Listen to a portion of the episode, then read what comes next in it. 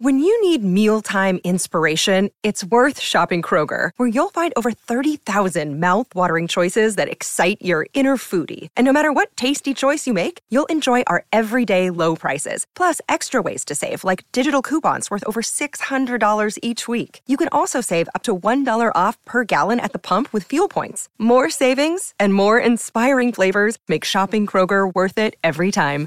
Kroger, fresh for everyone. Fuel restrictions apply. In this episode of Trekking Through Compliance, we take up the episode Obsession. Compliance, the final frontier. Tom Fox is the voyager of trekking through compliance. His mission? To explore the original series and seek out and share what it can teach you about compliance. Here's your host, Tom Fox.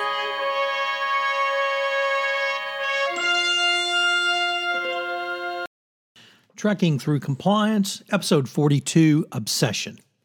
In this episode of Trekking Through Compliance, we consider the episode Obsession, which aired on December 15th, 1967, and occurred on Stardate 3619.2. Story synopsis After beaming down to, to a planet to examine tritanium deposits, Kirk notices a sweet honey like odor. He recognizes it as something he encountered 11 years ago and orders the security guards to scan for chromium and fire at the gaseous cloud they may encounter. Two security guards are killed by the gaseous creature after it removes the red corpuscles and feeds on their hemoglobin. Kirk, Spock, and Ensign Rizzo survive, but Rizzo has much of his hemoglobin removed and must be beamed back to the Enterprise for treatment. Kirk becomes obsessed with the destruction of the creature, which has killed half of the crew of the USS Farragut, which was Kirk's first deep space assignment. Kirk appears willing to miss his rendezvous with the USS Yorktown, the ship he is supposed to meet with in order to deliver uh, to pick up perishable vaccines and then deliver them to the planet Theta 7.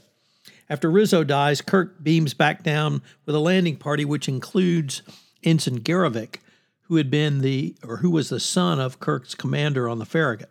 Garrovick fires phaser 2 when he spots the gas cloud, but not before the two other officers with him have been attacked.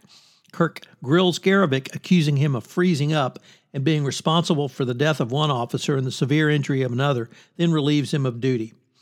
Reading the log file of the Farragut incident, Spock learns that Kirk's obsession is fueled by the fact that he was the one who froze 11 years previously, and he has blamed himself for the deaths of half of the ship's crew ever since. When Chekov detects the creature leaving the planet's surface, heading into space, Kirk pursues it.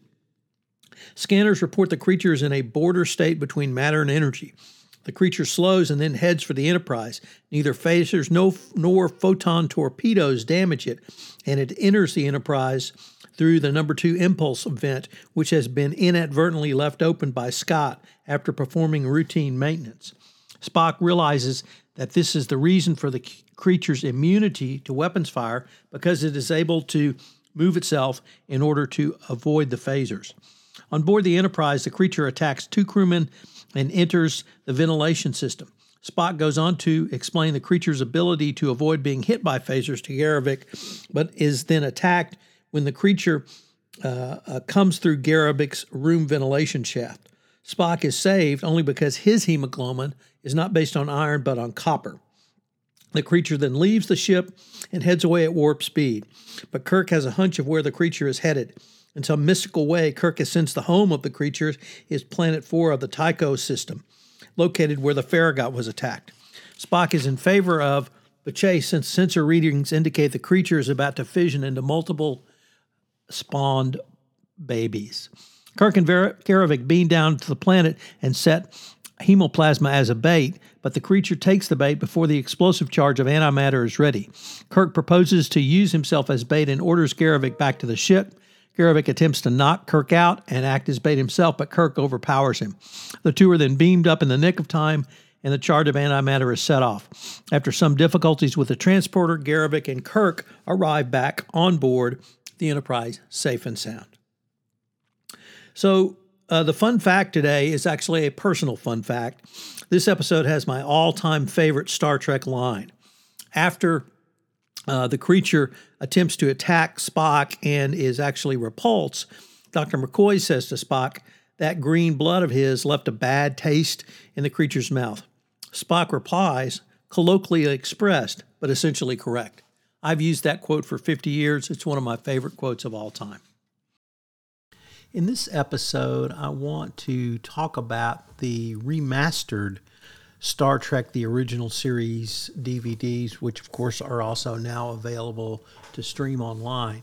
Obsession was the 65th episode of the remastered version of the original series to air, premiering on in syndication on uh, April 2008. Aside from the standard CGI replacement footage of the Enterprise, this episode most notably featured new effects shot of the planets Argus X and Tycho 4, as well as revised footage of the dikironium cloud creature and the Enterprise's phaser fire into it while it was in space. One piece of the new footage added was a shot of the crater left of the antimatter blast on Tycho 4, shown at the end of the episode. This replaced the stock footage of the Enterprise traveling through space. This episode is the only one out of the entire series on Netflix that does not use uh, the remastered version, um, but it does have it on Paramount Plus if you have that series.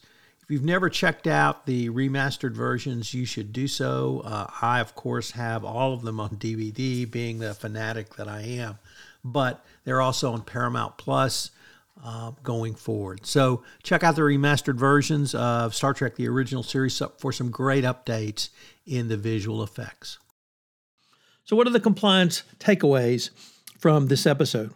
Well, first, uh, in part of the episode, Dr. McCoy becomes very uh, concerned with the obsession of Kirk uh, to kill this creature. And he conducts a very um, informal hearing as to Kirk's mental state for an entry into his medical log on whether Kirk is fit to uh, continue. Uh, McCoy asked some very direct questions. And as a CCO, sometimes you have to speak truth to power. There uh, hopefully are not going to be many times where you have to be Dr. No from the land of no. But if someone is going to engage in conduct which puts them at risk or the company at risk for criminal prosecution or civil liability, uh, you have to put your foot down and you have to say no. Um, this is always a difficult uh, discussion for many chief compliance officers, uh, particularly when your only other uh, real option is resignation. Although I suppose you could uh, become a whistleblower to the Securities and Exchange Commission. That has now uh, been uh, recognized as an acceptable principle. So um, sometimes you have to take a stand, and sometimes you have to say very firmly, uh, "Truth, speak truth to power." Number two, what's the root cause analysis of a problem? Here, uh, Spock does some, I would say, preliminary investigation, but he finally, through uh, root cause analysis, basically in his head. Um, comes to the understanding of how the creature uh, is able to avoid both phaser fire and photon torpedoes. Uh, the creature is a permeable gaseous state, but it's also energy. So it can allow these energy forms, and that's what these weapons are uh, advanced energy forms, uh, to pass through it. And finally, uh, you've got to train for crisis management. The uh, uh, Ensign Garrovick froze just briefly when he first saw the creature, and you have to be trained and ready to aggressively pursue an enemy, particularly one like this who can move incredibly fast. So, crisis training, uh, do it before the crisis arrives. So, when it does arrive, you won't be st- scrambling to try and train for it. Join us tomorrow when we take up the episode Wolf in the Fold. If you enjoyed this episode of Trekking Through Compliance, you can help it grow by sharing it with the biggest Trek fan you know.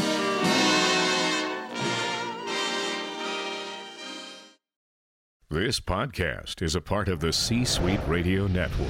For more top business podcasts, visit c-suiteradio.com.